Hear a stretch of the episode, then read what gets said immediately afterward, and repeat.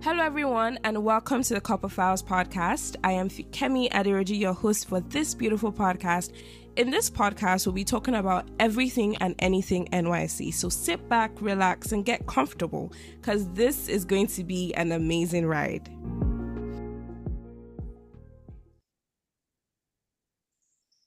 Okay.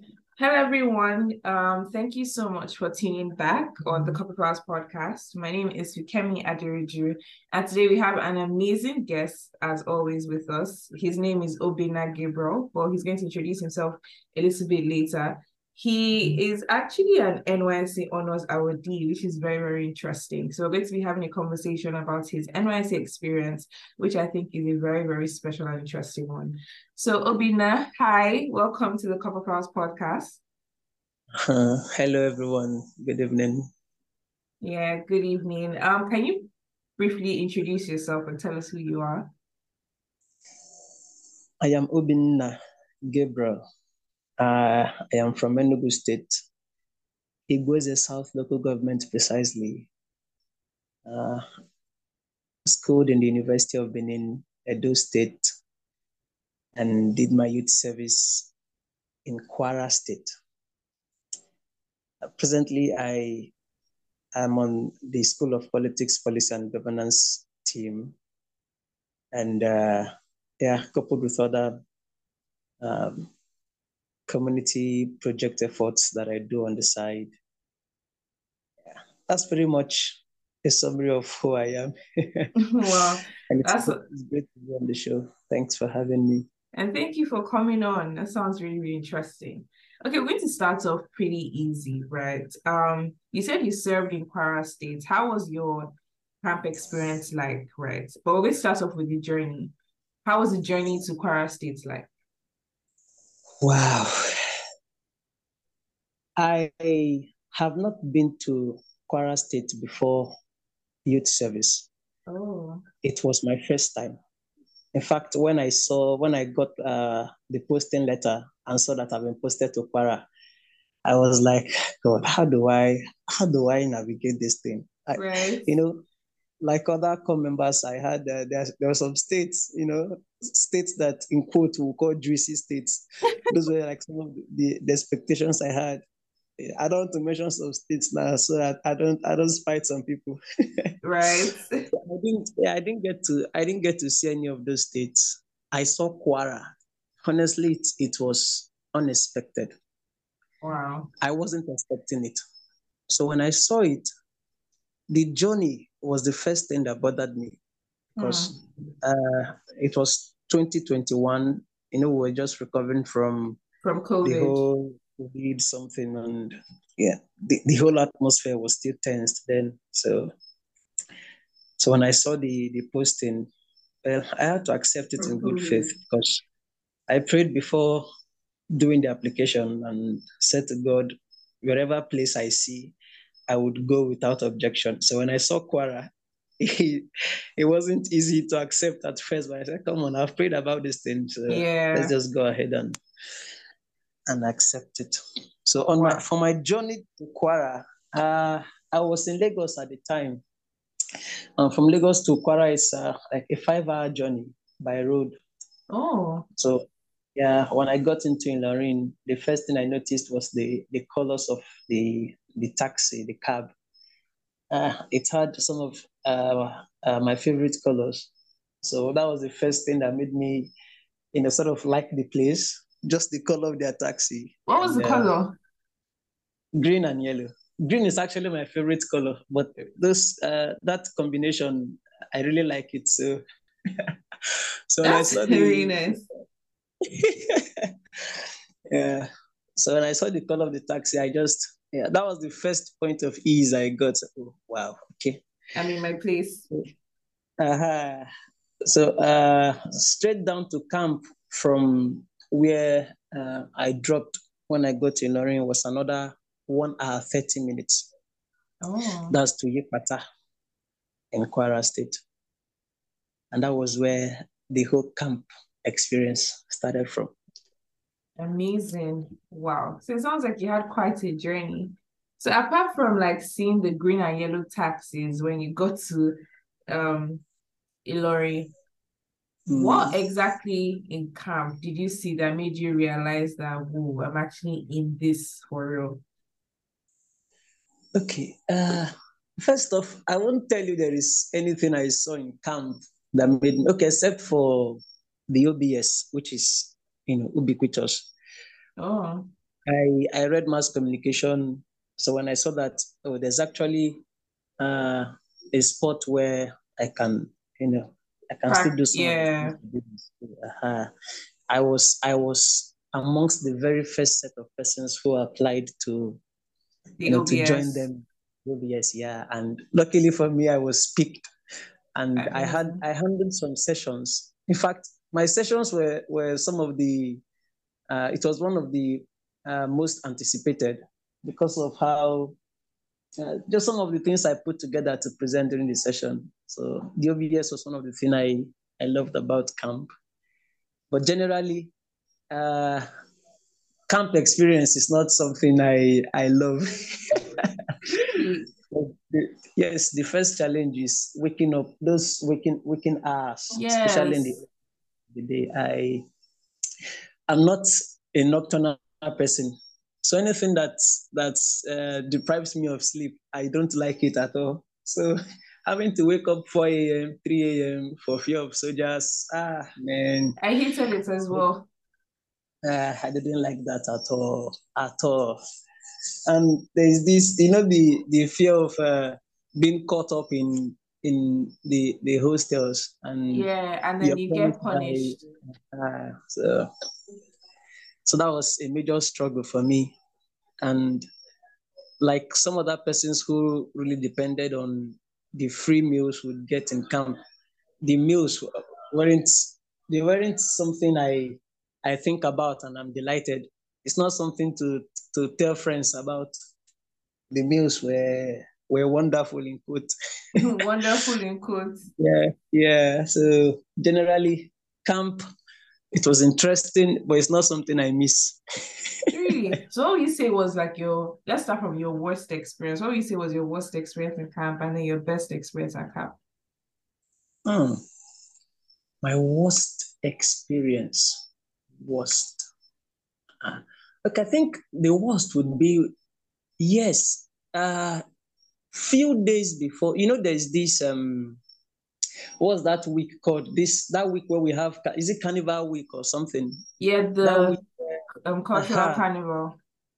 So during camp, I God's by God's grace, I was the camp. I was uh my pla- I was our platoon leader. Oh. And I had so many responsibilities. So uh, in the event leading to that carnival week, I had to make preparations for the clothes we were to wear that day because we mm. did hmm. this. We we customized our shirts purple color, and there's a way we you know there's this tie and dye design. Oh yeah, we did that in our camp as well. Yeah, so we did that for my platoon. Uh, the night to that day that we were to use those shirts, the person who was producing it for us took he took all he delayed and took all the time so i had to stay with him at the mammy market because that's where his shop yeah his shop was situated.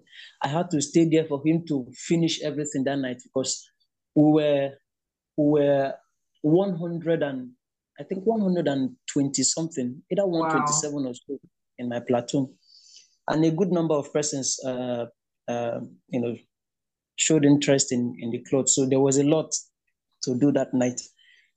So as I was waiting, as hungry as I was that night, it started raining. Oh and God. when we went to camp, it was it was uh, the rainy period. So it was raining so heavily that we started seeing signs of flood. It wasn't like the water was stagnant, but it was flowing heavily. That's like a river was passing. And the wow the tracks of, of the rainwater passed through the shop of that man. So Ooh. as heavy as the water was, it almost carried me away that night.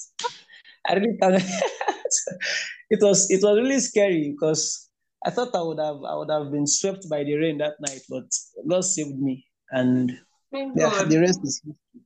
yeah. So that that would be my worst experience in camp.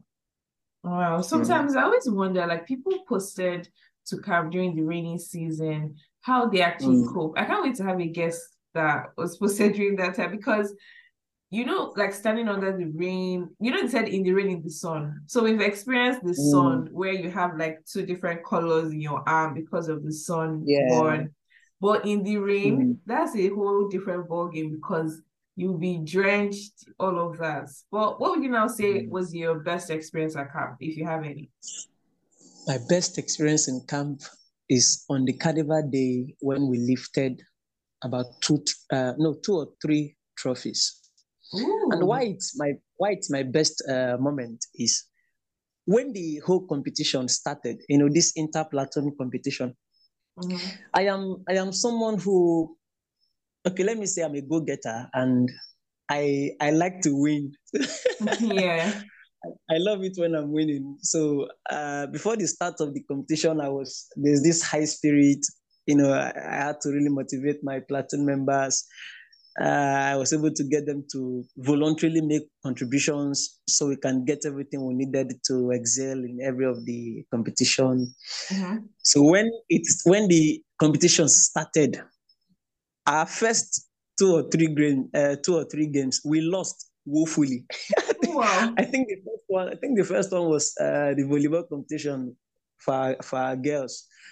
Ah, we lost that match and everybody was feeling, you know, everybody, majority gloomy. of us were not happy.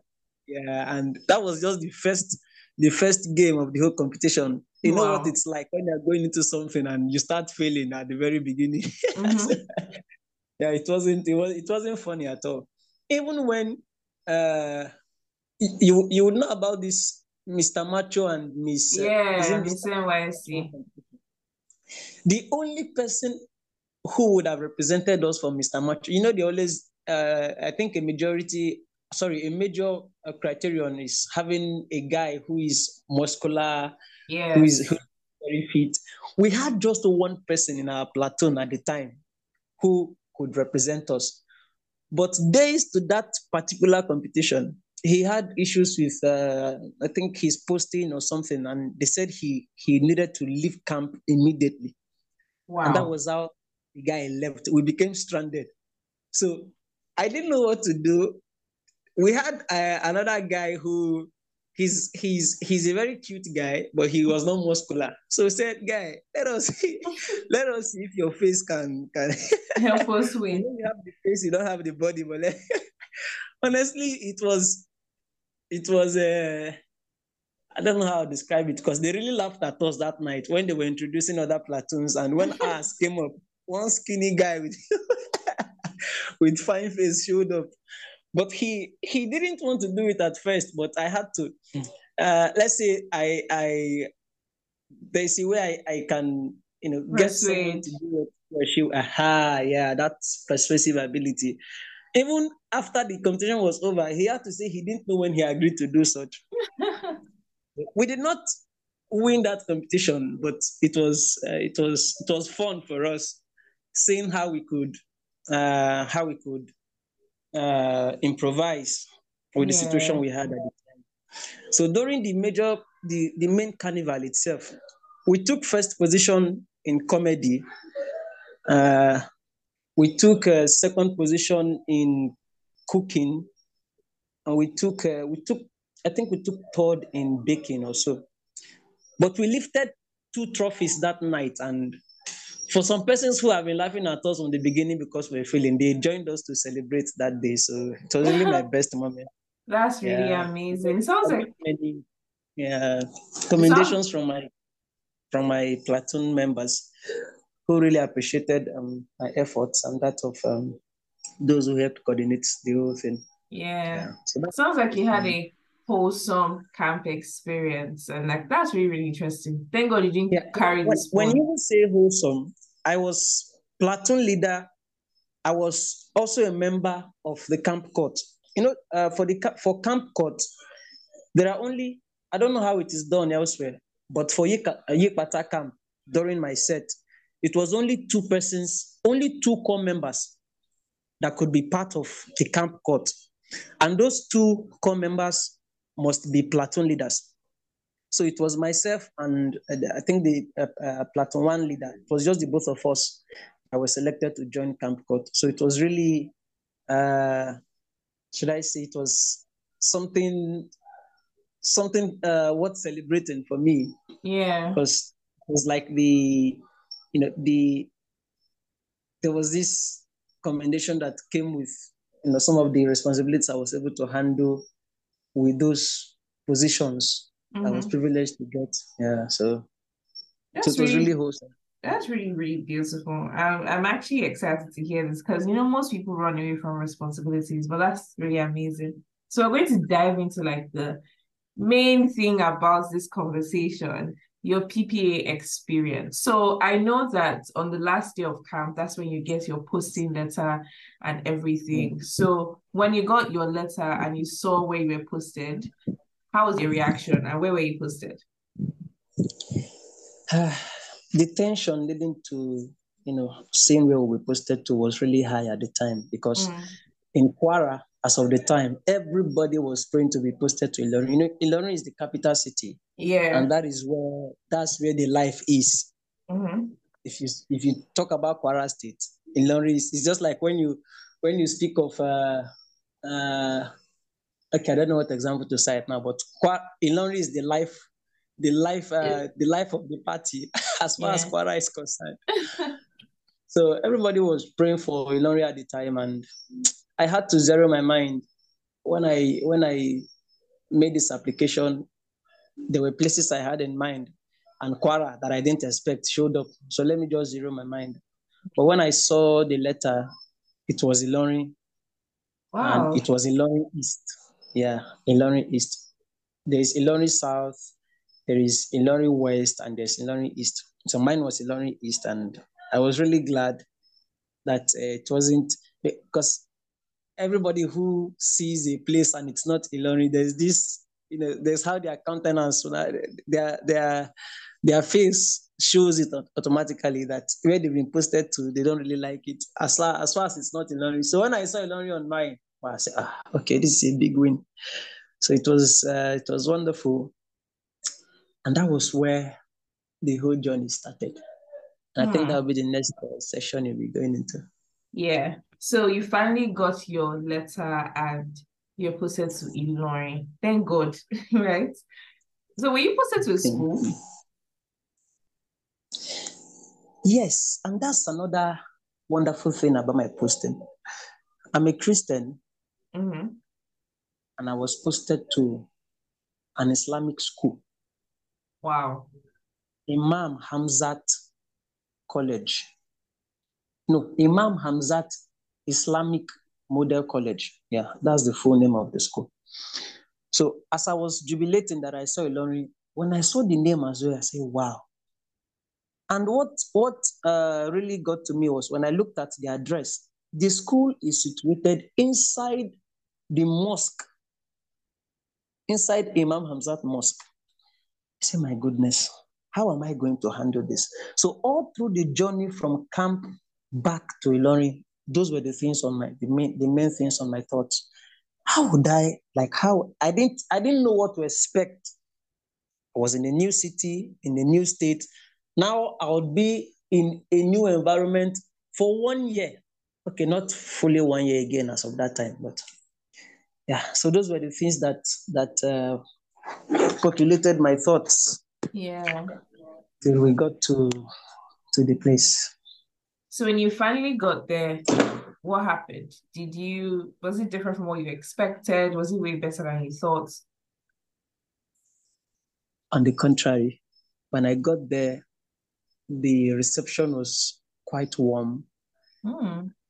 i met the principal of the school uh, Mr. Abdul, Mr. Abdul Majid Sheyi Olurukoba. Yeah. Wow.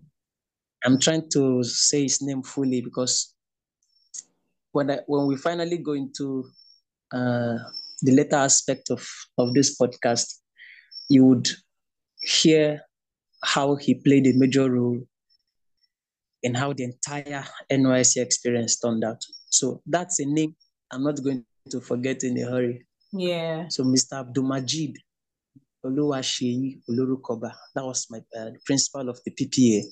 Hmm. And he was the first person I met on my arrival at the PPA. Wow. So when I got there, I I saw him at the balcony. The school is a, a two-story building. I saw him at, at the last floor. Uh, I waved at him, greeted him, good morning, sir. He said I should come upstairs. So when I got there, uh, as a communication student, I I had to look for a way to, you know, to start. I had to look for a way to relate with him and knowing that where I was was uh, uh, a Yoruba uh, community. Yeah. All this little, little Yoruba I could speak at the time, I just decided to bring everything out. After greeting him, he wanted to introduce me to the teachers. And uh, I think one of the first questions they asked him, I can't remember clearly, is if he under if I understood Yoruba, and I was quick to say, ah, Mugbo Yoruba, Mugbo Yoruba. So they all they all, they all laughed, and that was where our bonding started from. Yeah. So the reception was quite warm. Oh, that's beautiful. You know, early on when you started talking, you mentioned something about you know you being a Christian and being posted to an Islamic school. Did that later on pose as a challenge for you? Not at all. In fact, that is where you know it it it had to consolidate one of the ideologies I have. We we are not we are only different when we say we are, mm-hmm. regardless of the the differences we have, especially ethnic and religious beliefs. We only, you know, make ourselves different with such identities if we allow it. But all through my stay there, there was never a time it was an issue or a problem. And to my surprise, there were times they called me to pray in their midst, like uh, when one of our staff gave birth, when we went for a visit, uh, I think during one of our uh, student hall sessions, that's there were some occasions they called me to pray in my Christian way. Wow. So whenever they call me, I will take another look at the principal because the school is in a mosque, as I mentioned. I didn't know, I needed to be very careful with whatever I say. And so whenever they call me to pray, I will, I will look at him. I will tell him, ah, no, come on, come on, no problem, no problem, pray. And when I start with in the name of Jesus, all of them will say, Amen. I say, Wow. Wow. I tell you, so so I I I I cannot I cannot quantify the kind of joy you know I have from serving in Ayegbami in that PPA. That is why I I am glad that before I went for posting, I actually asked God to, you know, take me to where He believes is where I will do I will make an impact. Yeah. So when I saw all of the places, I had no doubt because okay, I've prayed about this thing. There is no way uh, God will not be doing this intentionally. So when I even saw where this the PPA was situated, oh, okay, I believe this is also intentional. So, so yeah. That's absolutely amazing. Like the fact that there wasn't even any, you know, issue regarding like um your religion and all of that is so beautiful to hear about because you know people have perceptions and all of that and like you said you really don't know till you're in that position and we're really um in sync and like a huge community which is one of the i think one of the goals nysc even had from the jump to foster national unity and promote peace and all of that yes okay so when you started working in the school, how was the experience like? What subjects did you teach? How many times in the week did you teach? I'd like to know all of that. Mm. Okay, so uh, when I started, they they didn't assign me to a particular class. Okay. Because when I joined them, they were in their their third term. Yes, third term. and I think it was just about a month or some weeks to exams. So all I needed to do at that time was take every available subject. Uh, the, I, I took literature, I took uh, mathematics, I took civic education, I took uh, English language, I took, uh, I think one other. Oh, wow. And it was a secondary school, so from JSS1 to SS3. You covered the classes. However, when when we resumed for the new session, I had to focus on just one particular subject that I would, you know, that I would give my best to. That I know I have, I have a lot to to teach about, and I know I have a fair knowledge of. And that had to be civic education. Okay. And it was civic education because as I was serving in Ayegbami at the time, I was also a student at the School of Politics, Policy and Governance. Uh, the SPPG is it's it's a virtual institution. So whenever I'm done with class during the day, because uh, class at the SPPG starts at 6 p.m. So whenever I'm done at my PPA during the day, say 4 p.m., when I get back home, I resume my own class from 6 p.m. So hearing the, the name of the school alone, politics, policy, and governance, there was a lot I had to give to the students at the time. And yeah. civic education was that subject that could really, you know, uh, that, you know, looked like an offshoot of what I was being taught in the SPPG at the time. So I had to focus on civic education for senior secondary, SS1 to SS3. Yeah. That's and really... I was going to school uh uh that was every day now. Except for the days when I had to go for PTA. I have to go for I had to go for CDS. CDS. Yeah. But I think I was given three times a week. Yeah. Three times a week, I remember clearly. But I know I didn't I wasn't confined to you know a part just one particular routine. I was in school whenever I needed to be, and yeah, that was it. Oh, so when you were not in school, did you like what were you up to? Did you have like how was your social life like? Did you go out? Were you doing other things? Just you know. Ooh. Social life. To be very honest, I'm not sure I've, I've had one. I'm not sure I've had one. If I was not in school during uh, um, PPA sessions, if I was not having my classes in the evenings at the SPPG, I would either be at my CDS. We had CDS on Thursdays. And again, I was president of our CDS. Yeah. So the responsibilities did not end at at camp. Mm-hmm. I carried it forward even when the service started proper. So I was president of our CDS, Culture and Tourism, and there was a lot on me at the time. So if I was not in my PPA, I was either having my classes at the SPPG, or I'm at the CDS, or I'm in church. So social life to be very honest, I, I didn't really have that. and oh, I wow. think uh, uh, another contributor to that was the the projects that I went on to undertake at the time. Yeah, we're going to speak so, about that in a little bit, but before because that's the ne- next topic. But before we get to that, I would like to hear about how accommodation was like. So, did you have to rent a place, or did the PPA provide accommodation for you? Because you know, like you said, you didn't know anyone there and you just got to Para.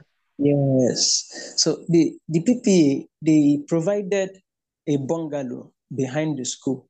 I think okay. it's uh, it has one it has six uh a room self-contained. Okay. Just it's it's just a one block with six uh self-contained rooms So I was in one of it, and I was the only corps member during my set who stayed. Who stayed back. there? Yeah. The other tenants, I think they were just. Uh, uh, okay, one was a staff of the school. Okay, both of them were staff of the school. Yeah, so we're just three or so in that in that bungalow. So it was right behind the school, and that was where I stayed. Well, that's nice. Was it? Would you say it was accommodating accommodation? Uh, uh, well, I I would say you know you can't have all the all the luxury you you would want. So I wouldn't want to. I wouldn't want to. Yeah, that's understandable. But it was. I could stay there. Let me put it that way. It was a place I could stay all through the time I served there. Yeah. So how was feeding like? Did you cook a lot or were you always buying food? Wow. Cooking is one of the one of the weapons fashioned against me because I don't know how I've I've done my best to learn how to cook perfectly. I and that that service period was actually uh, the time I had to develop my my culinary skills, but it wasn't come out as perfect as, as I would want. But I was cooking most of the times. Yeah. And the, the idea is, however it's turned out, you have to eat I it. it that way. So, and believe me, uh, there were times it was horrible, but there is this, you know, when you know where you're coming from, you can't afford to waste food. So, however, honestly, is, you must. So, so I cooked majority of the times.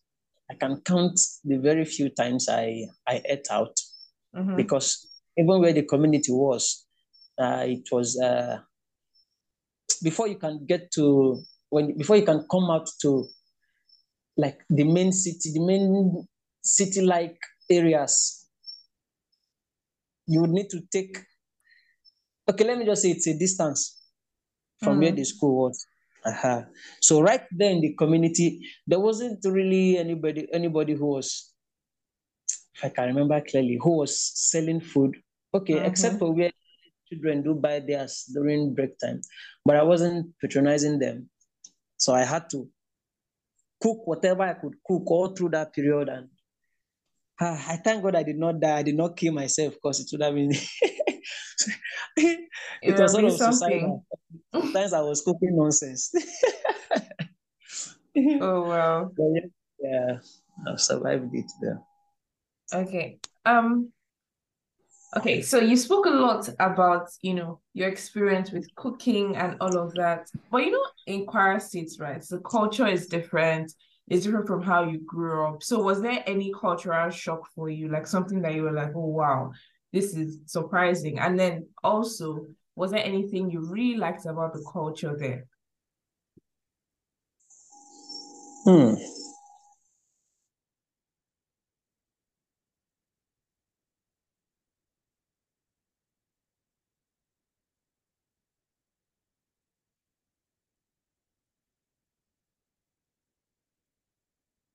Uh, that was too surprising but sorry, I missed that. The, what did you say? So I say about culture shock. There wasn't yeah. anyone that was that was you know so surprising. There was okay. uh, I just noticed that the in, it's already in Yoruba culture the way you greet the elders, you know, and the imam of the the mosque. Whenever uh, people go to visit him because he was he is quite popular in the in the area. And aside that he's he's the the owner of the school. That's my ppa and aside that school he also has a college of education. So every now and then troop of people you see people trooping into you know to greet him to uh, speak with him. Wow. And whenever they gathered there, and I'm saying this because I I had to uh, join them in you know in seeing him. I think on two or three occasions, and that was during the the phases of those projects. So okay. on those occasions, whenever I, I go in there, every single person in the room sits on the floor. Oh. Yeah. So the it, it isn't like like you go to a person's sitting room and you, you are surrounded by chairs and you you balance on the sofa and, and spread your legs. so you go in there and you sit on the floor. So uh, that's like uh, should I say an an uh, an act of of reverence you okay. know, for for his status or something. So that wasn't really it. It it's not it's not that way from where I'm coming from. You know, Mhm. as Igbo, as uh, I have from our upbringing, we we don't sit even if it's our you know our parents. We don't sit on the floor for them. In fact, when you sit on the floor, they ah, we are not maltreating you now. Sit on the sit on the chair. So Yeah. that's what I would say would be one of the culture shock, and that's why I say it's not so surprising because I know, you know, the Yorubas have this, they have their own way of showing reverence. yeah, Yes, so that's that's true. just one of one of the things I noticed. Yeah, that's So interesting. every other thing, every other thing was fine. Even I didn't know how to, you know, prepare amala and uh, other Yoruba food. So whenever I go to the market, I just buy gari and cook some of the disastrous soups that I cook those periods. So, so, so that's it. Wow, beautiful. So now let's get into the beauty of the conversation because, like I said earlier, Obinna was an NYSC or is an NYSC honors awardee, right? And for you to get to that position, you have to have done something um impactful in the community and other stuff which he's going to educate us about. So I would like to hear exactly how you felt when you like you know got the award before we start talking about the project. Because if I think if I was in that position, I would have screamed. well, that day happens to be uh, okay. During uh, I think it was last week or so, there was this trend on Twitter. This you know, Idon, Idon, when was your Idon Yeah. moment? So I quoted that tweet, and it for me, it is the day I won that award Wow. because in my batch, uh, we had our our POP was ceremonial. You know, it, it isn't for every set that you have Mhm. a ceremonial POP. For but for us, it was ceremonial. So it was done at the Kwara State Stadium, Oh. and almost the whole place was filled up. I'm not sure about the figures, but there were about two thousand or so corps members and attendees that were there. So I wasn't so sure if that award was coming, Mhm. but I was moved to invite my my mother to witness my my POP. oh wow. So she was she was seated there in the crowd, and after we had done the parade, the conventional parade, you know, we had gone around the stadium, and we were now Mhm. positioned in the middle. Everybody was seated. The whole place was calm. The uh, the I can't remember her position now, but she's the second to the state coordinator. So she mounted Okay. the pulpit and started by saying, she started by by you know reading my citation. She said, please, who is Obinna Gabriel amongst the corps members there? Can you step forward? And there was one at that instance, we were on parade ground. And I Mhm. don't know, you know, all this all this military stuff. You cannot be on, according to what they were told those times, you cannot be on ATs because they had we had stopped the parade, they had put all I was part of those who did the, the march past. You know, it's not every corps member who joins it. Uh-huh. So I was part of those who did the march past. So I was on the field. We were all on ATs, and she called my name from the podium there and asked me to step forward. Hey, God. I didn't know whether to Do walk the out or whether okay. to. and we had soldiers who were standing on the side. So I started uh, marching left, right to come out of the you know, of uh, that's to stand right there in the middle of everyone's view. Wow. And she started reading my citation, the things I did while I was serving. Right there, my mom burst into tears in the crowd. it was quite emotional for me. I look at those pictures today and I, you know, I really smile. They are, they are, they are moments, they are golden moments for me. Yeah. So the, the feeling was, ah, the feeling was great. Let me put it that way. That's so, so when I stood there and she was done reading my citation, she asked me to come up to the podium where they they presented the you know the award. The state coordinator herself had to handle that particular session, and she had to say to everybody how the community had given me a Yoruba name. They they they had given me Oluwashu instead of I I got there as Obinna. I was living there as Oluwashu. so it was one. so it was also one of the. They even asked me to speak Yoruba there. And Are you serious? So it, was really, uh, it was really interesting. It was really a, a wonderful moment for me.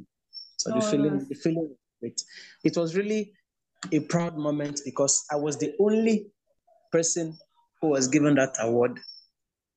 And it was like, and right immediately after the O presentation was done, you needed to see the media following me about hey, oh, oh, yeah, she's a celebrity. Eh, wow, wow, what is happening? so yeah, the feeling was it was great. Yeah. Oh, that's that's really beautiful. That's really not that we've gone to the end now without. How will I go back now and start all over? no, we're going to do it. We're going to do it. We're going to do it. Okay. So now, what really inspired you to start a project account? Because not every corps member does it, and I know it's probably because um, you know, you saw something, you saw an issue, and you're like, you know what, let me prefer solution and everything. But then there are lots of corps members that come to different camps, see issues, you know, in different local governments and just pass by. So what actually, you know, brought about you embarking on this journey? Okay. Um, there are three things. I just hope I don't forget the other two. But the first one, the very first one, there is this um, there is this problem solving uh, mentality that follows me about. Honestly, I don't know why. It's not like uh, I came from a place without problems. In fact, I was bettered in the midst of problems. But wherever I go to, there is this, you know, you must, whenever wherever you step into, whatever that is not going on, fine, you must find solutions to it. So it's a mentality I would believe uh, came naturally. Okay. So I did not start when I got there, mm-hmm. you know, for service. It is something I've been doing ever since. So I'll quickly just cite some examples from um, my university days, even though I had done some other things before that. I was president of uh, my department, mass communication, in final year.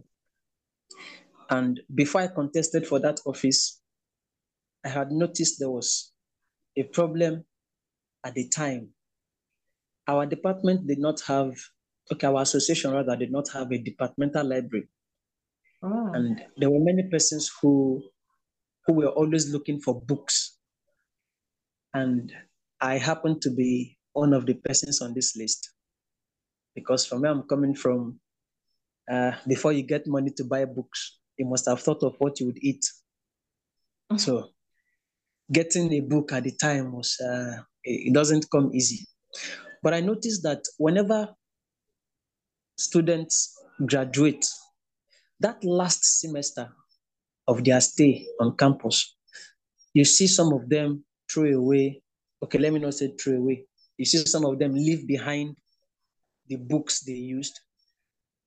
And not just those who are graduating. There were other persons who, whenever they pass a particular semester or session and they feel there was no use for that book anymore, they sort of dump it in quote. So I'm the kind of student who resumes school exactly, almost exactly the day of resumption. So whenever I get to school, I see books everywhere. I'm like, my goodness. And people are, are, are looking for books. So immediately an initiative came, and that was, you know, to start gathering those books, especially the clean ones, and find a way to, you know, position it where people can have access to it, especially those in my category that uh, couldn't easily buy books at the time. And that same initiative was providing a solution to the unavailability of a library that we did not have at the time. So there were two things that were happening at the time. Uh, I was providing a library mm-hmm. for the association, and I was salvaging the books that were being dumped. So mm. you need to see how people embraced the initiative. Uh, persons decided to volunteer in picking these books up. Whenever they see books disposed, they go there, they check for the ones that are, you know, that are still clean. We gather them and we started putting together a library. So to cut the story, at the end of that initiative, we raised over 200 books, wow. neat books. I still have the pictures today. And those books we used it to create the first associations library. Yeah. Persons could now access those books. And persons were coming to me before it was standardized, it was in it was always in my room. So were, you see persons coming to knock on my door. Please, I want to check if any of it was it was it was amazing. So uh so let me come back to where I digressed from. Mm-hmm. So that's just to mention one of the things I have, I have done before coming to Ayegbami. So there yeah. is always this, you must solve a problem wherever you find yourself. That was that's the, the, the first thing, the first motivation. The second thing, at the time, remember I mentioned I was attending the School of Politics, Policy and Governance. Yeah. The founder of that school is Dr. Oby Ezekwesili. There was no day in class that you will not hear at least one thing that would move you to action. Hmm. Because. That's like one of the core objectives of the school to raise public leaders who are committed to the well being of, of, of, citizens. So we had courses that whenever you listen to the to, to, to the faculty who take those courses, you cannot but be moved to action. Yeah. So we're, we're always, you know, implored to take responsibility wherever we find ourselves. So the SPPG played a major role as well. That's that has to be the second motivator. Then the third one, the third one, ah, that's why I prayed I should not forget to. The third one Okay, maybe I'll remember. As Was it just on. genuine concern? they say, uh, if I say genuine concern, it might it might sound as if the other persons in the community didn't have a genuine concern about the. I get where you're coming from. So, uh-huh. so, but I know there was there was something else that was that motivated. Uh-huh. Yes, you know, right from camp, yeah, yeah, we were also implored that as we go to you know, our host communities, we should ensure we are of service to them. Yeah. Mm-hmm. So I mm-hmm. think that was, I'm not sure if this is the third motivator I'm looking for, but it can pass as, as one of it. Yeah. Yeah. I think that's, so I, I, remember think, something else. Yeah. Yeah, I think that's actually really lovely because the points you mentioned, I actually think that should you know, inspire you and you know keep you going and keep you on the track. Because I'm sure along the journey it wasn't the easiest, which we're getting into now to the final lap of this episode. Your project. So, what project did you embark on? Tell us all about the project process. how you did it, what you did exactly, how challenging it might have been, how easy it was. You know, I like to learn about it because I don't think I've mm-hmm. ever spoken to or heard from anyone who actually did a project at camp, especially in recent times. Because I think you served in 2021. Yes, 2021 yeah. finished in 2022. Amazing. Okay. I'm going to do the best I can to summarize everything because it's quite a lot. Uh, to start with, I started with a road project uh, there was um, at the time it was called the the biggest challenge of the community and i'm saying it because it's a fact and i have um, i had to i had to check the right sources to confirm that that statement is a fact and it came as it came from the confession of the community members. To execute a project under the NYSC, the first, the first, the very first thing you're expected to do is to check that the project you want to embark on or the problem at hand is a community felt need.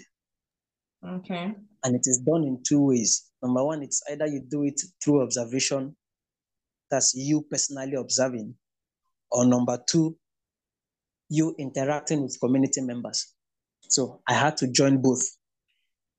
I saw what was happening, I saw the problem on ground, but I needed to be sure because, you know, they say there's this as, um, adage that a person will wear shoe, I know where the thing they pen So it's possible that it is glaring that this is a problem, but it might not be the topmost problem for them at the time. So I needed to be sure. So when, when I when I carried out that interaction process with community members, I didn't do it just in one day. I had to do it on several occasions to be sure. Mm. So I went out and met, I spoke with uh, artisans in the community. I spoke with random community members. I spoke with shop owners. I spoke with even the staff in my PPA. I spoke with every person possible I could meet at the time, even the community leaders. I needed to be sure. And that was how we came to realize that this is the biggest problem of the community at the time. And that's the road project. So in Ayegbami community, if you get there as of that time, they have this uh, challenge of um, they say it's a gully erosion. So whenever it rains, I remember I said when I went for service, it was the rainy period, yes. rainy season. So whenever it rains, you will see uh, it's it's you, you will think the street starting from where uh, uh, the water comes heavily, you will think that road is a river, but it's actually a road. And wow. over time, it had caused a gully erosion to the point where a portion of the road was now broken into halves. So whenever it rains, you are advised to just stay in your house or you find alternative routes if you must go out. That's that particular portion of the road. It's not the entire road from the beginning, but there's a portion where whenever that particular portion, it was a no-go area, especially whenever it rained heavily. So, in my discussions with the persons I, I have mentioned, that was when they told me that that thing had claimed the lives of two children. Oh wow! That the time it rained that much and it carried two children away. That's I. When I heard that, my goodness, I because there is nothing that can be compared to a person's life. So hearing that water just came and swept two full human beings away, regardless of the fact that they are kids, man, I, I just could not, ah, it, it struck me, struck me to my bones. And that was just not all. That road, the, the, the end of that road was supposed to give access to several other communities. But that portion of the road that had broken into halves made that difficult. So even motorbikes can only ply that route when there's no rain, when everywhere is dry. So I had to, I had to. Another another touching thing was, you know, when you when you go into streets, mm-hmm. you see people who do street trading. Yeah. Yeah. Uh, in fact, my mother did that while we were growing up, so I know what street trading, you know, can mean for for people who, you know, see it as their own means of livelihood. But because of the condition of that road, those who could have been doing their street trading, they all had to close up. Some of them had to move out to other places because the condition of that road would not allow customers to come in, or you will just open your shop and you will stay there and and when you are tired of staying, you close and you go. And All of these terrible. things are still things they told me. So it was not just a road problem. It was it was everybody's problem. The condition of that road was affecting every single person in the community. And for me, who is now, you know, by the reason of serving there, automatically I'm also a resident in that area. So I'm also one of those who is being who is being affected or who has been affected by the condition of the road. So it was something I could not just sit back and fold my hands and not do anything. Until today, it amazes me how how I took the initiative of finding a solution to that problem. Because if you had asked me a month before that period, if I would ever think of taking up such a project, I wouldn't have believed. Because aside the nature of the project, even the, the financial cost, the implication of doing such a thing, I wouldn't have believed. Yeah. But one way or the other, I was moved to take action concerning that road. So it was the first project I picked up. And going into how uh, it was done, well, it wasn't, uh, I would just say God's, God's, God's hands were on it because the first thing I had to do was drawing up a proposal, you know, under the NYSC to execute a project. A proposal is one of the first things you must present to your local government inspector. And that proposal must state, you know, the importance of that project to the beneficiaries, not just the community, but to the potential sponsors and to the government as well. That proposal must state your sources of funding the project. The proposal must, you know, so that was the very first thing after, you know, after doing the needs assessment. That was the next thing I had to go into. Now, in, de- in developing that proposal, the challenging aspect was drawing up the cost, the budget mm. for that project. I had mentioned when we started that what I read in, in, in the university is mass communication. Yes. Now, this is a road project. I did not read engineering. I don't know anything about construction. I've, I've never joined two blocks together, let alone building a road. So drawing up a cost for that project was the most challenging during uh, my drawing up of the proposal. So I had to start seeking the services of um, uh, civil engineers. I think there were about three or four that I, I contracted at the time to, you know, I sent them pictures of the road, told them the, the it was a 1.5 kilo, a 1.5 kilometer uh, uh, road. So I had to send them pictures of what it looks like so they can see uh, the level of construction that will be done on it. You know, construction varies. If you want to do a new road entirely, the cost of clearing, you know, like let's assume yeah. you want to put a road through a forest, the the budget for such will not be the same as just a road that got bad and you want to rehabilitate. That's so I have to send them pictures of the road, they they had to do their their own uh, evaluation. They did their own hair, uh, they did all of that. And when I finally saw what the cost of fixing that road was, okay. So what I saw was uh, about 300 million naira. What? To put that road in order, I'm telling you. 300 million.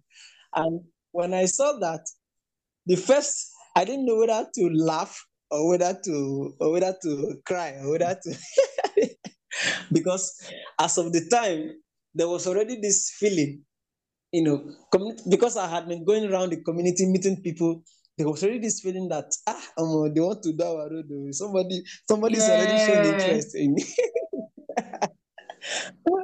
and all of those times you will see me put on my khaki and you see me, and you know, there is this, there is this aura that comes with, you know, being on the NYSC uniform. Yes. So that that khaki, whenever I meet the community members, you know, uh, even if you don't know anything about the NYSC, you know that it's it's it's related to the government. So they see us as uh, government children. So whenever right. I wear that khaki and I go out and meet with them, there's this feeling that ah, it is actually the government who is who is uh, who is meeting with us and who is trying to find solution to this road. So when I saw that cost, my goodness, 300 million, not even 300 naira, not even, not oh, 300,000. ha! That was the first, that was the first thing that would have discouraged me. I said, well, for how far I have work with God, there is one thing that remains unchanged, and that's the fact that there is nothing God cannot do, and there's yeah. nothing too big for Him. And that was that was what you know ignited the motivation to move on. So I decided to strategize. Now, how do I go and tell the NYSC that I want to run a project that would cost 300 million naira? Who and who am I going to tell to give me 300 million naira? to build a road. What will I tell an organization that will make them pull out millions of naira? Now, that, that community is in Ilorin East. Yeah. Now, it, the community is not in a place where you have, you know, where you have factories and all of that. Aha. Where you have, you know, it, th- there's something we call for those for for those who who have um, business ideology, if you are if you want if you are making a business plan, you consider the siting. You know mm-hmm. where that business is sited is one of the things that, that will tell you if you know customers would troop in or not. So that community was disadvantaged if you talk about something like this. So which organization do, not, do I now want to go and tell to come and construct a road that might not be of benefit to them directly? so I had to strategize. How do I raise this money? So I remember that I did not just walk through the University of Benin to, to read this, to watch the ceilings there. I had mm-hmm. to bring in every knowledge I had at the time. And there's something we're told as communication students that you are expected to know something about everything and everything about something. Mm. So I had to go into seeking knowledge of everything I needed to do. So in strategizing, that was when I adopted advocacy. Advocacy became the tool that brought everything about. Now, in running an advocacy, I decided to, after, after I drew up that proposal, the plan was now to go to organizations tell them what is happening to these people. I had, I, I, as of the time, I, you know, I was just a corps member and the allowance then is 33,000. Yeah. Yeah. There isn't so much. And even at that, you are not allowed under NYSC to use your personal funds for, for any project. Mm-hmm.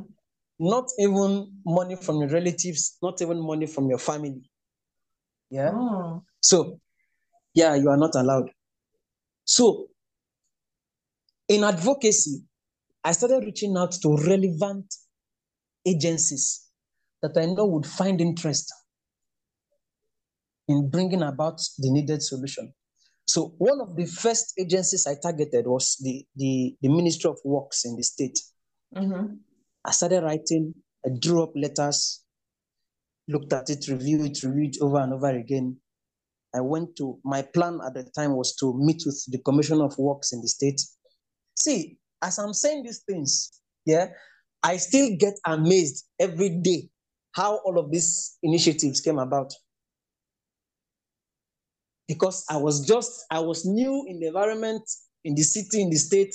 Now I'm planning to, to go and see the Commissioner of Works in the state to tell him to come and do a road of where I just I just arrived. I just got to. Yeah. But I refuse, I refused to see any discouragement at the time. I was just my eyes and mind was focused on the objective of the whole thing, and that was finding solution. So I wrote to the Commissioner of Works. I took the I took the letter to them. Uh, the first time I got there, they told me I can't see him. He's not on seat. Uh, he's having a meeting. I was going there almost every week as of the time. And you know, uh, some of these bureaucracies, they are not unexpected. Sometimes yeah. you can go there and he's either in a meeting or he's not on seat. And it is now Minister of Works. He's expected to be busy almost all of the time. Mm-hmm. So I wasn't able to see him in person. But the persons who I was always meeting whenever I go there, I was able to. In fact, I don't even need to tell you so much. Whenever I, once I present the pictures of that road to you, except you're not a human being, you must be touched. right. So, in doing all of this, again,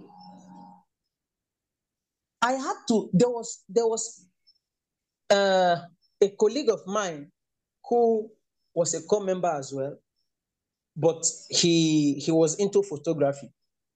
Yeah, and I really appreciate him. I've not seen him, I've not seen or met him since we finished because I really want to appreciate him physically because he was one of the persons I told about this thing. And he told me that he would support in his own way by coming to help me take pictures. So mm-hmm. whenever you see this these projects anywhere and you see the pictures, it was it is that person. His name is Ali Danjuma. Okay. It was him who helped with those pictures. I I printed the hard copies, and those were part of the documents I was attaching to the letters I was taking to you know, the agencies I was visiting. So at the Ministry of Works there, as I was showing them the, the pictures, you know, they all got interested in it and they told me, yes, they have, you know, the whenever the commissioner is on seat, they're going to present it to him and they would give me uh, notice. But that isn't where the solution came from. In waiting on the feedback from the ministry, I recall that you know, passing through the University of Benin under the mass communication department, we are also taught about the power of the media. Mm-hmm. We understand that the media has the power to, to give life to anything. That's its status conferral ability. It can make anything prominent in a twinkle of an eye. I adopted that initiative as well. I started writing to media organizations in the state. I wrote to NTA Ilorin, I wrote to Kwara State Television. I wrote to, and I was not just writing, I was writing and taking the letters myself, going all the journey to all of these stations to present the letter to them, present the situation to them. I got to NTA they directed me to the head of the head of news. I got there. Once I bring out the pictures, you're already interested. So, and as God may have it, as of the time, NTA Ilorin they, they, they had this session of their program where they focus on community development. Oh. So as of the time, that that what I brought to them was like content, you know, a content creator. Yes. so they got very interested, and we agreed a date when they would come down to the community to do a coverage of the road. From there, I went to uh, Kwara State Television. We did the same thing. Another day, I went to Sobi FM. This one now is a radio station. Now, to quote the story, when NTA Ilorin came, I had informed, I had uh, uh, informed the community leaders and community members about their coming. So everybody was on ground. So when they came in, they did a coverage of the road. And at the end of the day, it was reported in their news the night of that day. And you know, NTA is, you know, it's a, it's a federal government uh, uh, Yeah. uh, media station. So you can imagine the kind of reach Mhm. that that news had. Another day, uh, it was Kwara State Television that did theirs. Although I had to take the recording that we had done to them in their own station. For Sobi FM, what we did was a live transmission. That's you know when you go to a radio station and you see and uh, you see those who are on air, you see they enter into a particular room. But for this particular case, the transmission was done from the community. They had to bring they had to bring their their their vehicle down to the community, and it was a Saturday, so every almost everybody was outside that day. Yeah. We were all speaking into the radio in, directly into the radio station. We were calling on everybody that bothered to hear us that day. This is what we are facing. Oh, people should come and help. oh. And all the Yoruba I had in me was coming out. That I didn't know, even know what I was speaking, but everybody was feeling me. so, as I was doing all of that, I was also writing to the uh, the community leaders, that's those who are holding political offices that are from the community. I, I, I met with the, the SA to the governor on strategy. I gave him the proposal, gave him everything. I also uh, reached out to the House of Reps uh, member representing that, that community. His name is Alhaji Abdulganiyu Cook Olododo. Yeah. So as I was exploring all of these options, as God may have it, it is that House of Reps member. That it was from him that the solution finally came. I really, you know, would want to appreciate the representative of the community at the House of Reps, uh, uh, the House of Representatives, Yeah. because he added the construction of that road to his 2021 budget. So wow. budget was made for that road and its construction started, I think exactly one month after I spoke with him. I think exactly one month. that was so fast. Wow. Yes. And that was that was in in in September 2021. That was when construction of that road started. And it lasted for I think 4 months. 4 months max because by January of 2022 they were doing the they, they were doing the, the final stages of The of construction. Yeah. So he he really ah, let me say you know many persons would say he's the community's representative now is that not what they are expected to do but we un- we know that it takes somebody who you know who is also willing to to do what is expected of them for them to step in that is why whenever i talk about that road project i really want to i really appreciate him because if he did not step in at that time, I, I honestly did not know. Even How though you I, go about I, will it. still, I will still give all the glory to God because it is God who who moves men. Right. So yeah, I really appreciate him for for stepping in. Yeah, I like he. I, I think his. I don't know if that is his full name, but Honorable Alhaji Ab, Abdulganiyu Cook Olododo. Yeah, I think he has he has left office now. Yeah, he has left office now, but he was the House of Reps member as of the time. So that is how the miracle of that road construction came about. So when when when the news went out, I, I know of persons who were thinking, ah, also where, where did Domina get money to, to construct hundred road? million. In fact, people from my place were like, ah, He's so not man and had do our money to own. construct road elsewhere, and he did not come and construct in our in our, in our place. So so whenever I say this this story, I say it with every joy because I'm really grateful to God that it, it was a success. Because I didn't know I would have I would have felt really bad if all of the efforts were futile. but as God may have it, everything worked out perfectly. And I would not want to undermine the level of stress and the mm. level of mm. effort I had to put in.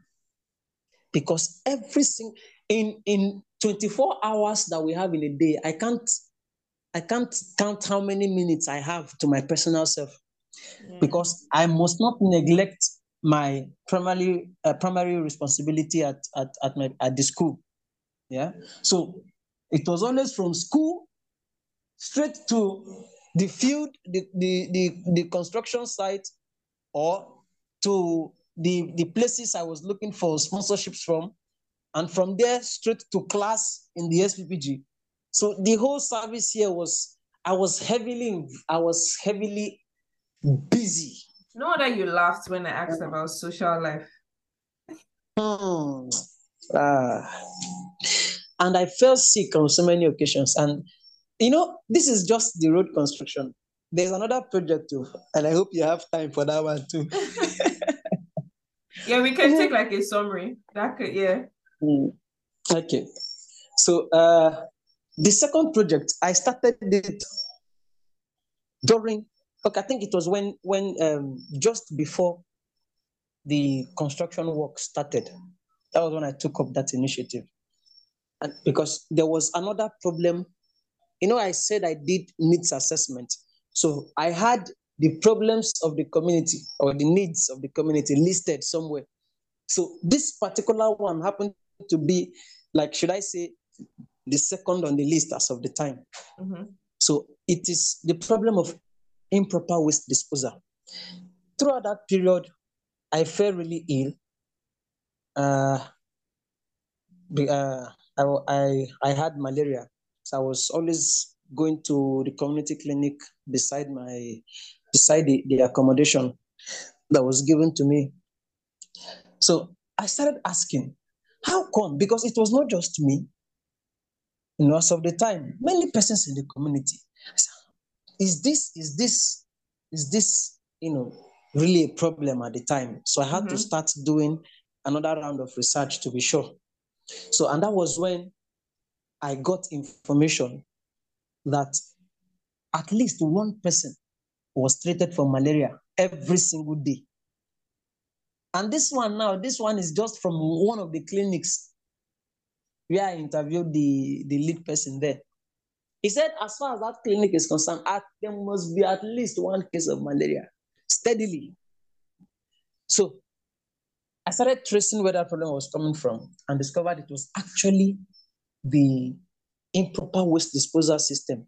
Because even when I was staying in that accommodation, we don't have, there is no, the only way of disposing waste was to dump it almost in front of where I was staying, where I was living. Then when they feel it has become too full, they now gather and, and they burn it. But wow. before it gets to that burning phase, you you you needed to see how messed up the, the whole environment usually is as of the time. So I got I I took the research further. I started going into the the, the nooks and that's the whole part of the community. And that was when I saw that almost every open space was used as dump site. Oh. That's there's no proper way of disposing waste at all. Yeah. So that thing was not aiding the prevalence of malaria. Mm, so because of mosquitoes. Oh, okay. This is this is the next thing to take up. So in pushing that project, it was in two phases. The first phase was organizing um, a cleanup campaign. Okay, actually, the, the, the, the title of that project is hashtag cleanup Ayigban. So it was done in, to, in two phases. The first phase was organizing a sensitization program. Now, mm-hmm. under that sensitization program, um, uh, I organized um, a sensitization um, that's marching around the community, clearing visible waste that we could see, mm-hmm. and educating them about the effects of disposing waste, uh, waste in, in an improper manner and the effect it was having on the residents of the community. So I had to work with relevant um, agencies at the time. Uh, that sensitization was done for three days. The first day, I had um, reached out to corps members in Ilorin. So on that first day of the sensitization, we had gotten cardboard papers, we had gotten waste bags, brooms, rakes. Yeah. So, and, and you know, whenever you see members in group, it draws attention. So that was uh, one of the strategies I had to employ. So as we marched around the community that day, we got the attention of community members. They were seeing us sweeping, cleaning everywhere, educating them, sensitizing them about what that improper uh, system, uh, waste disposal system was was yeah. the harm. Because they have to be enlightened to keep it up. Yeah. So the the the second day, I had gone to four different schools in the community and asked the the authorities of the school to please give me four four students from their schools. Uh, sorry, 10, 10 students from their schools. And the idea is, you know, as we say, children are the, the leaders of tomorrow. So yeah. I wanted them to see because it's easier if you if you tell a child something in school, when they get home, you you you see them telling to their parents. If you tell a child throwing a paper in front of your door is wrong, when they get home, you see them telling them. So I needed to cascade that education, not just for community members, but needed to get to children as well.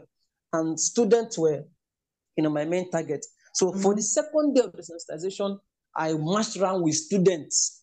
If you go to my Twitter page, if you see the stories about this project, you will see videos where uh, myself and the children were going around. Where uh, let me just cut the story short. The yeah. third day, I uh, the third day was a medical outreach. I had contracted organizations who had given me um, uh, medical equipment. They provided, you know, all this um, face mask, um, yeah. hand glue. They brought. There were those who brought um, injections. There were those who brought drugs. Oh, nice. Because I told them there were persons in the community who were already sick of this thing. So we had organizations who who even brought medical personnel. I can I think I can remember some of their names um, in the community, because NYSC encourages you to make sure the community is involved in every project. So for that cleanup exercise, for that medical outreach, there is a community-based organization known as All Round Helping Hands Foundation in that community. So I, I had you know, written to them. They provided uh, some of the materials we used. Um, there was another organization, uh, F, F, FIO or something, I can't really remember. But I know mm-hmm. there's, there's Ibrahim. Ibrahim, something Ibrahim organization. So they brought medical personnel. There was uh, there was another organization known as as trash haters. They brought uh, other equipment as well. So that day was mainly for a medical outreach. So we brought community members together. They were all tested. Those who had symptoms of malaria, they were given drugs.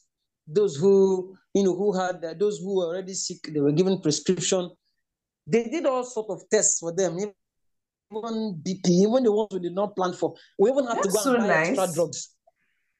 Wow, you that's that that's why I say my, whole service here was just I didn't live for myself at all. You really served. All. You really after served. That, after that first phase of the project, the next phase was now waste evacuation itself. So I had contracted an organization known as Food and Beverage Recycling Alliance, FBRA.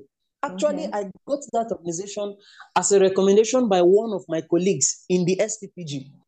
So the SPPG really opened me up to a wonderful network of persons who, as I was telling them the things I needed, they were they were giving me an array of options. So it was one of my colleagues at the SPPG who linked me to that Food and Beverage Recycling Alliance.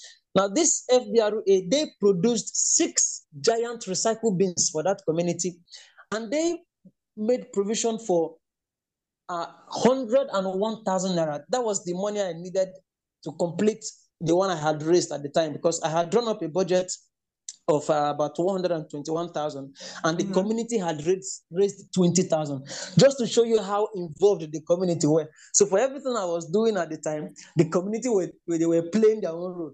And before I go out to tell anybody about anything there, I must have gotten an attestation letter from the community. Now, on that letter, you will see them saying that yes, they acknowledge that this thing is their problem, and this Mr. Obinna Gabriel is saying he wants to help them. Please, wherever you see this letter, help us. So I got that letter before I go out to anybody. So the community was very, very, very involved in everything. So That's raising so that money for that second project, they raised 20,000 naira on their own. So FBRA provided the remaining money and provided the six giant recycle bins that if you go to Ayegbami today, you will see those bins mounted in six different locations in that community. So that second, uh, in doing that, they also provided an evacuation truck that was coming to the community on the last Saturday of every month to evacuate general waste. Now, the recycled bins were used to collect recyclables, majorly plastics. Yeah. Uh, there was one research that said that it would take up to 500 years for a plastic bottle to completely decompose. So, uh, uh, um, plastic bottles needed to, or they need to be recycled. So that was what those recycle bins uh, are meant for. Yeah. So they're mounted in different locations in the in the community. So whenever you are throwing, you are disposing waste, you pick the recyclables and you put it inside that bin. Then mm-hmm. that evacuation truck will now come and gather the general waste oh. and take them oh. away. Amazing. So at some point, the children in the community were calling me, uh, what's that? Uh, kole kole because they always see me packing dirty. And so, so every now and then you see me going around the community packing dirty, clearing uh, their gutters and the likes. My dear, it was a lot. But as God may have it, ah, the story today is, is, is sweet to tell. Yeah, it so sounds like best lot. service I can do. It was also a lot, and we thank God for the success of it all. Yeah. Wow. First of all, a round of applause for you. I know it's been a while you did this, but like it's so beautiful to mm. hear the impact you had because building a road is not easy. We know what it takes mm. for us to get even the government to build roads in certain places. So for that also happen within your NYSC year, that's absolutely beautiful. And I've actually learned a lot about like the processes like you can't just do because we had a conversation with Toyosi Godwin. I don't know if your episode is going to come before his or after, but he was talking about how he wanted to start a project um to build a public toilet, but like you know, you know, you yeah. need to figure out what exactly your community needs and the Oba there. Yeah. Uh, I, I, I, I must mention that this this person you just mentioned now happens to be my best friend. And wow. in all of these projects, Toyosi Toyosi played very significant roles. He was there. He was serving in Nasarawa. I was serving in Kwara, but it was almost as if we were in the same place because Toyosi was heavily vested in the projects I was doing. He was always, even when we're having those, um, when we're having those live coverages and yeah. live transmissions,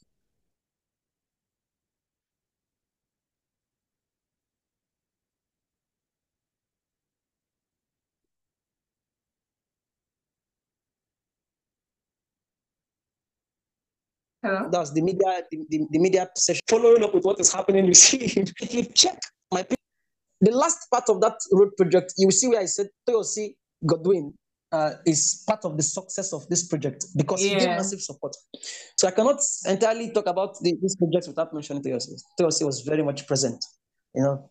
So and it really it saddened me that he, his could not put through over there and but because he we we share we sort of share the same mentality and yeah. he is also someone who who solves problems so so that works really well but it's still beautiful to mm-hmm. see even like the mentality you know towards nysc which is something that a lot of people need to adopt whenever they're place like it's like wherever you can help try your best to like put in some form of efforts and aid. And I'm really, really happy to hear this. And I feel like it's going to encourage a lot more corporates coming up to not just see it as, okay, yes, NYSC is stressful and all of that, but also see it as an opportunity mm-hmm. to help, you know, with the betterment of the country. Because to be honest, it really starts mm-hmm. from all of us.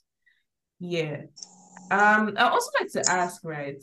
Your NYSC experience, it was amazing, it was beautiful. But after that, right? Because I'm sure everything you did played a huge role in who you are today. So after mm-hmm. that, um, what will you say um has guided your career path now? The career path you're on? Yeah, so uh, I cannot say I'm totally done with the community because there were things I, I continued doing after my service here. Oh, beautiful. Immediately I finished from from that place, um, I had visited the community, I think one or two months later, to yeah, to check on them and to see how that cleanup project was, you know, because Going. I had to ensure that there was a sustainability plan on ground mm-hmm. before I left uh, service. So on that visit, I met a child in that community. His name is Tajuddin. Okay. That boy, I met him at. Uh, uh, he was he was in a mechanic workshop that was directly opposite the principal of my then PPA, opposite his house. That was where this boy was working as a mechanic. This boy is 13 years old, and I learned that he dropped out of school in primary three. He was attending the community's primary school, but because the parents could not pay school fees, a, a very paltry sum of sum of money in the name of school fees, the parents could not pay, and he had to drop out. So he resorted wow. to being a mechanic, and I, after hearing that, I just could not, I just could not look away. Yeah. So even though this was now post NYSC, I took him up as my next project. And I started reaching out to organizations that can help because I know some organizations who you know provide such support for for you know indigent children mm-hmm. and the likes. And that was when I reached out to I don't know if you know uh, Tunde Onakoya, the convener of Chess in Slums Africa. You've heard of Chess in Slums on Twitter. Chess in Yeah. Can you hear me? Um, uh-huh. under the so, bridge, because I think they yes, come, exactly. Yeah. Uh-huh. So, so I wrote to to them, and God helping me, Tunde responded, and just to cut the whole story, Tajuddin is now on scholarship, oh, wow. and he is schooling. He is schooling in where I served as PPA. So he is directly under the supervision of that my principal as I speak to you. So Tajuddin is now back to school. And I did not just, you know, leave him to those who are sponsoring him. I still personally, you know, fund some of his, you know, his books and writing materials from time to time. That is why I say I'm not uh, uh, totally done with with the community. So he's still on that scholarship even up till now. So aside that, um, one of the organizations I work with, um, Hadis Foundation, uh, there is this there is this project that I'm anchoring for them, uh, and that's under um, creating safe spaces. That's finding solutions to sexual and gender-based violence. One of the oh, initiatives beautiful. is the creation of gender equity and social inclusion clubs in secondary schools. So I saw it because it was focused on on on that's on the northern part of the country, and it took effect from Kwara State.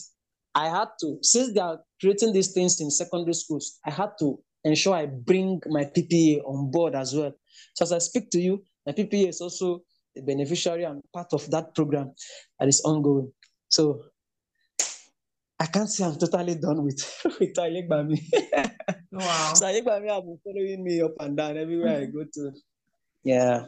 I think it's so, really useful uh, they have you. On, um, on the other side, uh, I presently work with um, the School of Politics, Policy and Governance. That's another beautiful story I will tell another day mm-hmm. because I migrated from being a student to becoming a staff. And uh, that that story will be for another day. so, wow. so I don't spend any any extra time here. But it has been beautiful all around. I can't begin to count the number of prayers that has gone on my head only from that community alone. Right. Right when I was uh, rounding off, you know, youth service, you need to see the, the gifts I got, the whole community. That's the community association. Uh, they they they did a very they did a, a very wonderful, a nice frame for me. The youth association did theirs. They presented it as a uh, as, a, as, as an award during their youth. There's this annual youth association celebration they hold. Okay. The students of my PPA, class by class, gave me gifts. Ah, honestly, I it's been wonderful. That is why I take my time to implore PCMs, that's prospective yes. corps members, mm-hmm. to not shy away from service. See, the first thing is when you're ready to go for NYC, just erase that aspect of seeking relocation or something. Because NYC is for you to serve. Yeah? yeah. And I think that is one of the things, it is one of the motives for going for NYSC is one of the things we need to correct. Because many persons now see it as, oh, make I just go there, make I just collect this 33K by the end of the month. Right. No, NYSC NYSC is, is for, for me, okay, I will speak for myself. The whole NYSC period happened to be a redefining period for me. That was when, in fact, self-discovery became clearer, you know, vision, pathway, career path. Many things became clearer for me. I, I discovered a lot of strengths I have and can explore. In fact, it was it was uh, how best will I describe it? It's it's it was literally an eye opener for me, and I believe it can be same for every other person who you know who who goes under the scheme. Yeah, because mm-hmm. you are going, you are sent to a place where possibly you might, you might you might have not been to that place before because I am from Enugu State I lived in, in Lagos State. I schooled in Edo State. Now I was posted to Kwara State. So you can imagine. So I had to go to a new environment entirely. And God helping me, I was able to do such exploits. So it is it should be the same. Yeah. This is mm-hmm. my own thinking. It should be the same for every prospective corps member. See youth service as a time to, you know, to give, to to give your best. Yeah yeah take it up as as a challenge to you know explore your strengths and abilities and you'll be amazed at the results you would get even uh was it about two weeks ago i called for i i organized a twitter space where i spoke to you know prospective corps members and those who are serving already and as i speak to you there are persons who have undertaken projects there is one particularly that i can point out any day and time who is presently undertaking the processes of uh, um, executing a project. And I am following up with him every single step of the way. Right now, he has gotten to the stage of building up a proposal. That's where we are at, at the moment. And Amazing. I am I'm committed to seeing it through to the end with him because it's it's a passion I have. You see, community development should not be left to just the government.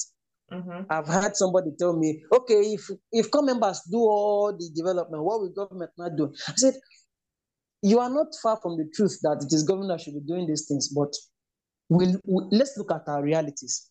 Yeah. As it stands now, can we leave everything to the government as it stands now?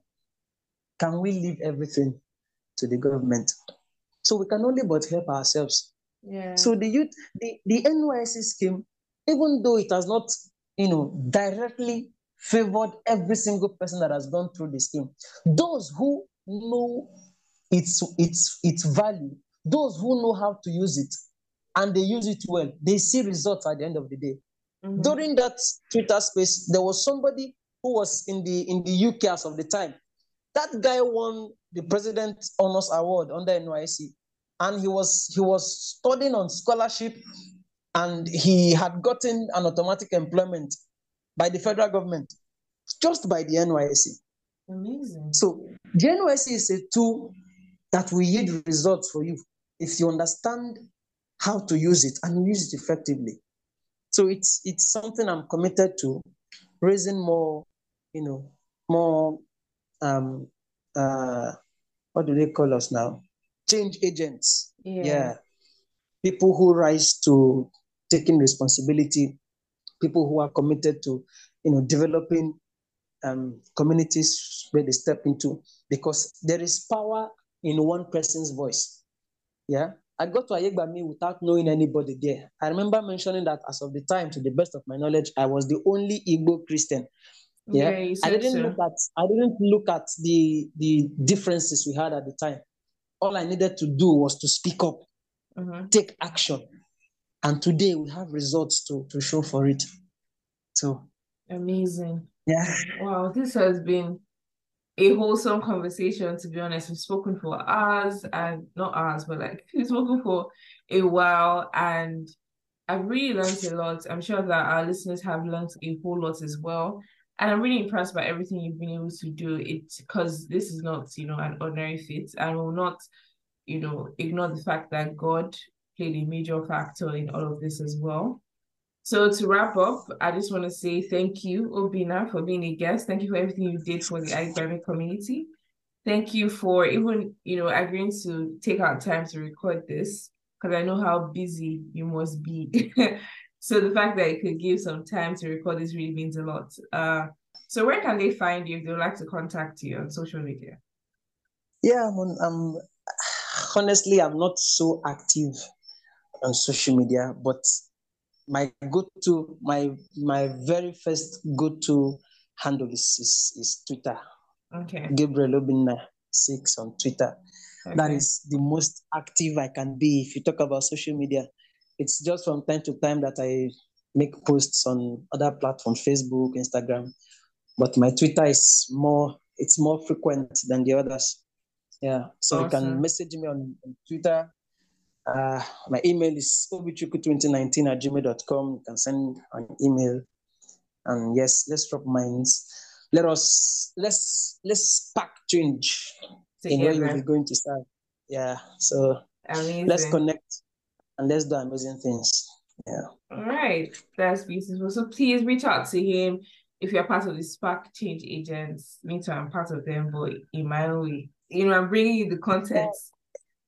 Sorry to cut you, but there, there, there, there are names that whenever these projects come up, especially when it's, it's going out to the public, there are names I must not forget to mention. And this this person happens to be, you know, a, a, a fellow co-member at the time, but he was the one who helped with um, the graphics, the video editing, and his name is uh, uh, ah, am I forgetting this boy's name? Oh, forgive me. But shout out to him. I'm sure he knows himself. Yeah, shout out to him. I can't believe I'm forgetting his name. But we'll come back. You'll come back. Um, if you remember, you could just text me so I'll see how I can add it in like the comment. I mean the caption of the episode. But on this note, I'll have to wrap up. Thank you so much for listening, guys. I hope you learned a lot. I think before this episode starts, I'll say get a pen and paper. yes, sorry. His first name is Olamide. I must mention his name. I'm very sorry because this Yeah. helped me. They Mhm. had nothing to benefit directly, but they helped me with their skills. Uh, I don't know how many of us know Joshua Selman. Yeah. He, he he he mentions that part of the people you need in your life are gifted people. So these are persons who really helped me with their gifts, and I must I must recognize and appreciate them. His name is Olamide. I can't remember his surname now, but I greatly appreciate Ol- Ol- Ol- Olamide Onayemi also. Yeah, but his first name is Olamide. Many thanks. If you ever get to hear this, my brother, I'm very grateful. Thank you for blessing me with your skills. Thank you, Ali Danjuma. Yeah, I'm very grateful. Thank you. Amazing. Thank you, Fikemi. Thank you, Toyosi. All right. So these guys, I would even try to specify that she gave pen and paper before they start listening because there's so much to learn. Even me, that I'm like, you know, halfway through my service here, I've learned a whole lot as well. So on this note, I'd like to say, God bless you guys. Thank you so much for listening. Do not forget to like, share with your friends. Check out our YouTube channel, The Corper Files, on Instagram, also The Corper Files podcast. And yeah, I'll see you guys in another episode. My name remains Kemi Aderoju, your host, and have a lovely rest of your day. Bye.